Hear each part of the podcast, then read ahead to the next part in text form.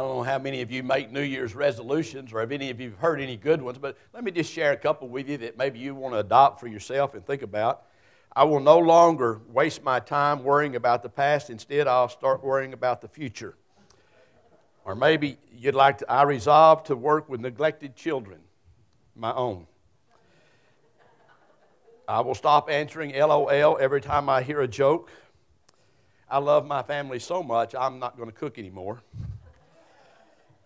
Like the previous 14 years, I will again promise to stop procrastinating. And this is my favorite I will quit having dinners for two when I'm alone. You know, we, we laugh and we make fun of resolutions. Very few of us take them seriously anymore if we even think about them. Uh, the one resolution that a lot of people make is I, my resolution this year is that I'm not going to make any resolutions as we think about it and as we look at it. And yet, there's something about resolutions or about the idea behind resolutions that we really need to think about. It's, it's a word that we're often uncomfortable with. It's called commitment. To be committed to something, to place ourselves in a position in which we have determined that we will commit our lives to something that's important and something that we want to follow through with and be a part of that as we look at it and as we understand that with what's going on around us and the things that are there. And so we want to see that. And I, I want to just share, I think there's a passage that really helps us see that in, in Hebrews chapter 10, verses 19 through 25. And, and we see there God's actions toward us. And, and with, from that, we have four resolutions that we can make for this new year that I believe would be helpful for us all the time if we think about them and see them as we look at them and understand the reality of what they mean in our lives from day to day. Even the songs today speak to these resolutions that I want to mention in a moment as we get to them. And, and really, not so much resolutions, but, but commitments.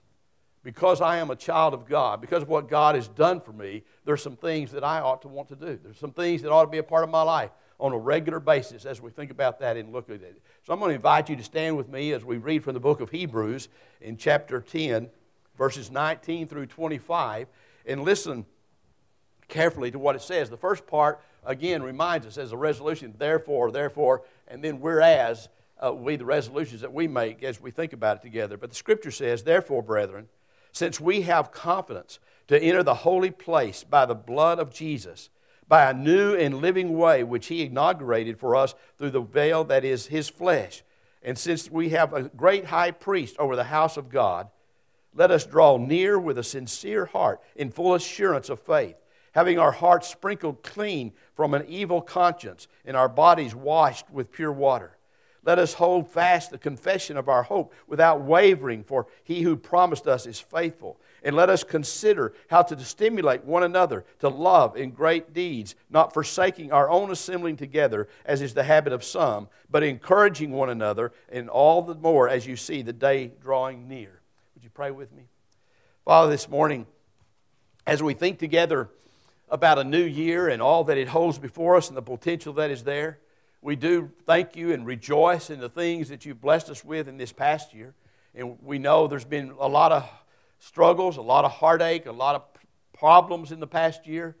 And yet you've been faithful through it all. And we just thank you for that and, and pray that you just help us keep our focus upon you and remember who you are and how you're working in our lives and how you're able, if we're willing to allow you to, to take everything in our life and, and bring about something to good, which is for your glory and for our being more and more like the character of the Lord Jesus Christ that you desire for us.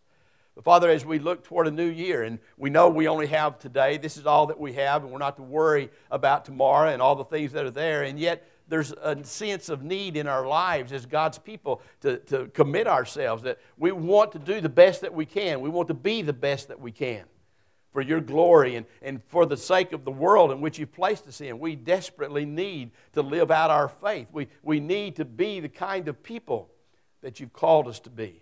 And so, Father, I pray that as we think about these, this passage and, and the revelation it gives to us about who you are and what you've done for us and what that means in our response to you, I, I pray that we'll settle down in our hearts. We'll just mark it down and, and we'll determine to the best of our ability by your grace to make these things a reality throughout the year in, it, that you give us. And I pray that in Christ's name. Amen. You may be seated.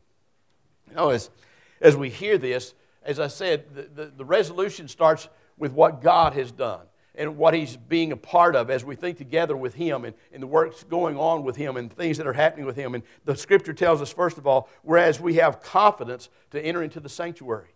See, when we think about that, we, we need to understand what it's saying. You go back to the Old Testament, and you'll remember in the Old Testament that the, the temple was a very holy, holy place. And, and it was a place when you got to the holy place and into the Holy of Holies, that was very restricted. And even the idea of the presence of God was, was fearful to the people that were involved in, in worship of God and the things that were going on. They wouldn't even say his name because they were, it was so holy and so reverent in the things that are going on and being a part of it. And those who could enter, a priest once a year could enter into the Holy of Holies, and he did so with great fear. He had to go through all kinds of purifications, had to have all kinds of things happen and being a part of it. And then they would even tie a rope around him as he went into the Holy of Holies in case he did something that he wasn't supposed to do while he was in there and he was killed because of, of being irreligious in, their, in the presence of God and they could at least pull him out because they couldn't go in and get him or they would die as well. It was such a holy thing. It was, it was something that was special for just one person a year and the things that were there and all the things that were going on. But because of what Christ has done for us, what God did in Jesus Christ, when Christ came, the Bible says that now you and I know that we can enter into the very presence of God with confidence.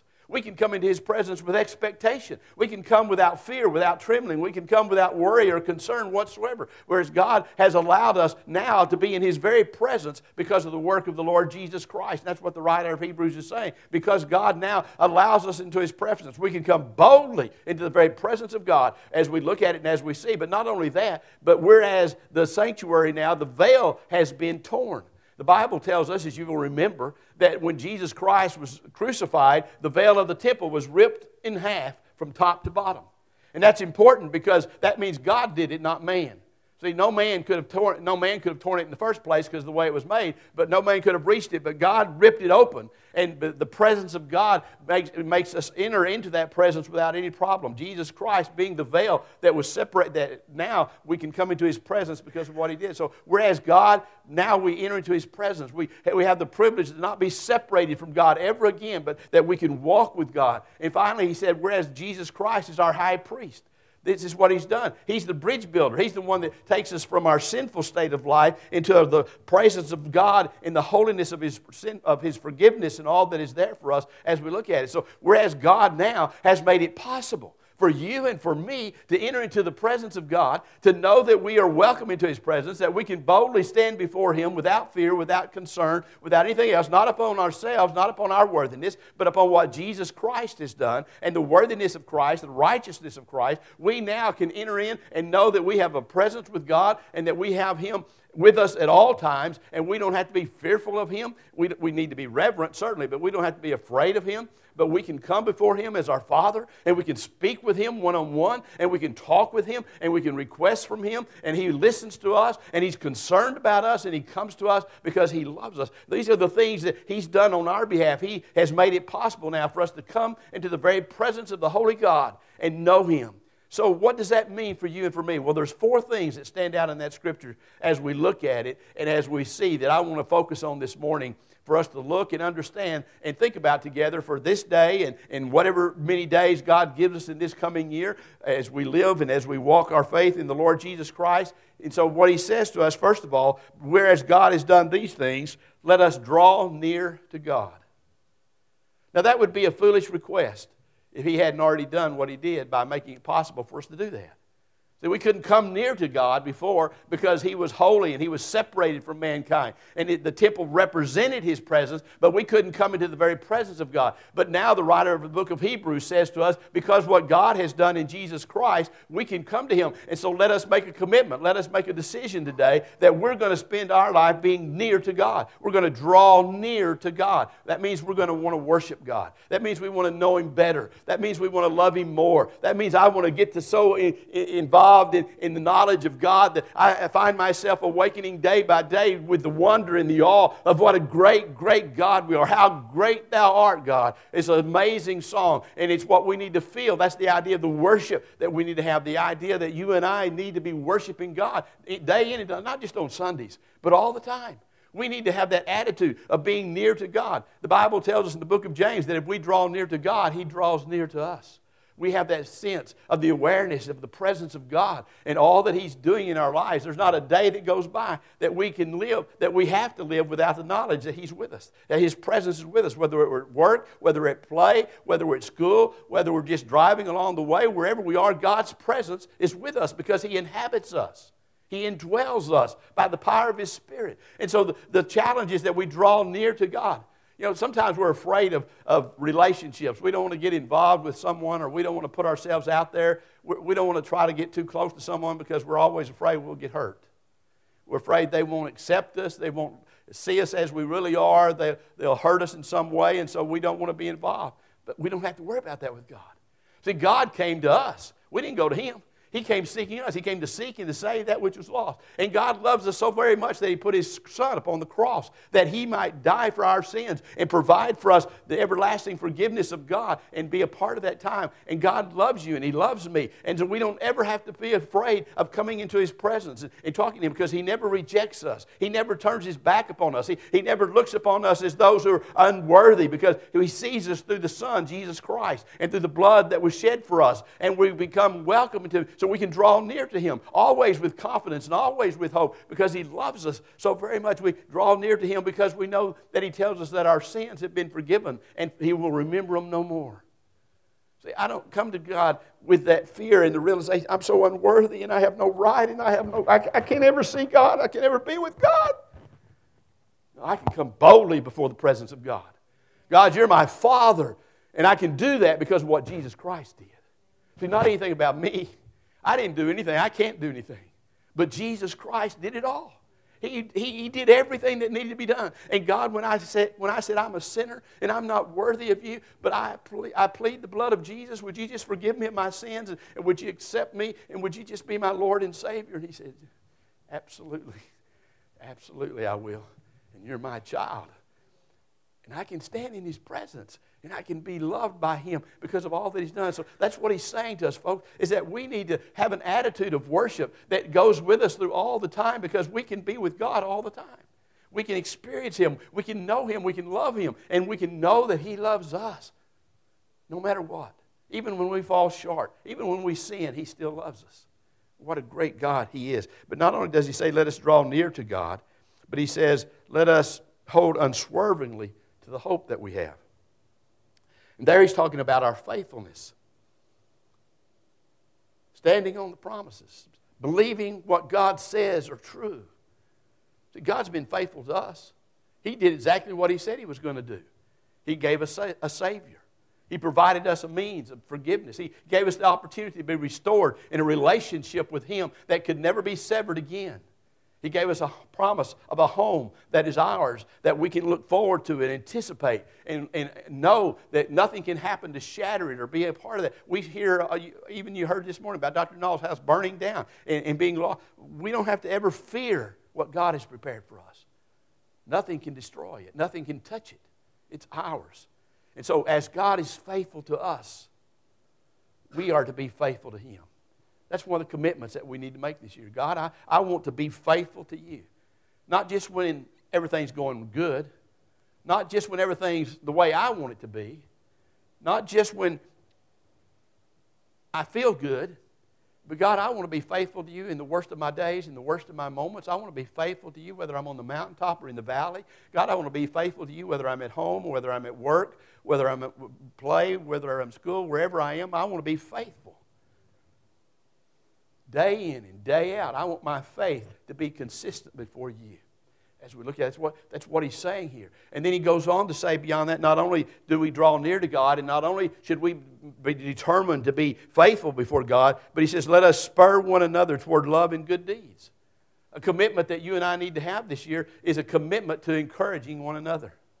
See, we ought to be, that just ought to be what we nail down today. We ought to just say, from this day forward, I am going to be an encourager in my family. I'm going to be an encourager in my work. I'm going to be an encourager at school. I'm going to be an encourager when I'm just around people in town and whatever's going on. I'm going to especially be an encourager in church. I'm not going to, do, see, some of us believe that we were born into the cold water committee, that we're just supposed to be throwing cold water on everybody every chance that we get. We don't want to encourage people. We don't want to lift them up. We, if anybody gets excited about something, we say, well, here, I can put that fire out. Don't worry about it. We don't want people to, you know, that's not who we're supposed to be. See, our commitment is to be encouragers. That means to be putting strength into people. That means to be lifting people up. That means to be saying to them, I see in you the possibilities of all that God wants you to be.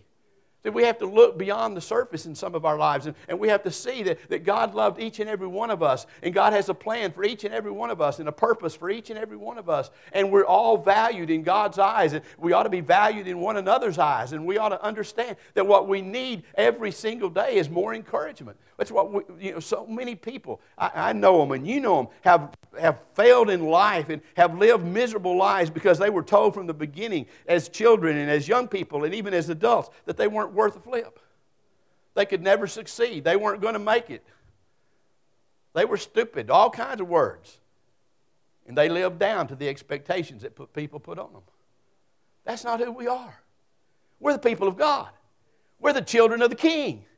We are to be the kind of people that pour into people courage and enthusiasm and hope, the belief in themselves that they can be what God wants them to be and that they can live the life. And so, because that God has let us come into His presence, because He's opened the door of His heart, and He said, Come in through Jesus Christ, and we can come by the power of the death and the resurrection of our Savior, Jesus Christ, into the very presence of God. And because He indwells us and we are with Him at all times, therefore, let us love one another to good deeds.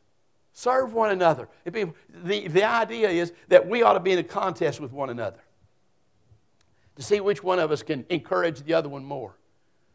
Every single time we see each other, I can encourage you more than you can encourage me. Oh, no, you can't. I can do it better than you. I can encourage you. It ought to just be, we ought to be encouragers all the time, looking at it and being a part of it. And there's not a, one of us that here that there are not days in our lives when what we need more than anything else is someone to give us a word of encouragement, to lift us up because we had a really bad day, or week, or month. And we need somebody to come along. That's who we are as God's people. And that's what he's saying. So our commitment in, in the year is to be encouragers, to be those who go together. And then finally, he says, not only that, but not to forsake, for, for assembling ourselves together. See, God knows that we need one another. There is nothing you can find in the scripture that ever uh, allows for a solitary life in Christ. There's no long, Lone Ranger Christians. If God is your heart, has your heart, if you truly know Him as your Father, then the longing of your heart is to be with His people, to be together. See, we spend our lives trying to come up with as many excuses as possible why we shouldn't go to church. I'm busy, I'm tired, it's the only day I have off. I don't like the preacher, I don't like the singing. The temperature's never the way I want it to be. The weather's hot, the weather's cold.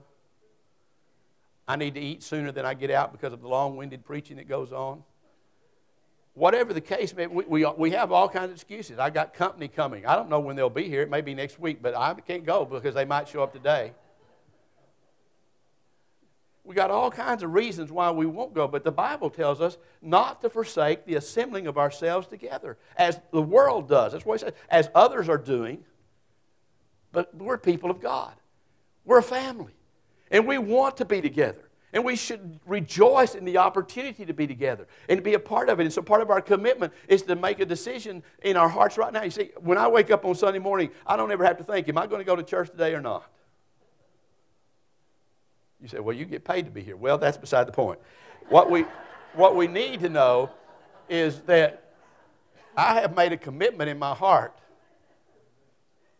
that I'm going to go to church because that's where God wants me to be because that's where you are, my brothers and my sisters. And I want to be with you. It's, it's not something I have to debate every Sunday morning. It's, it's a settled issue. See, today you ought to say, as long as it is in my power, I'm going to be with God's people in church, week in and week out.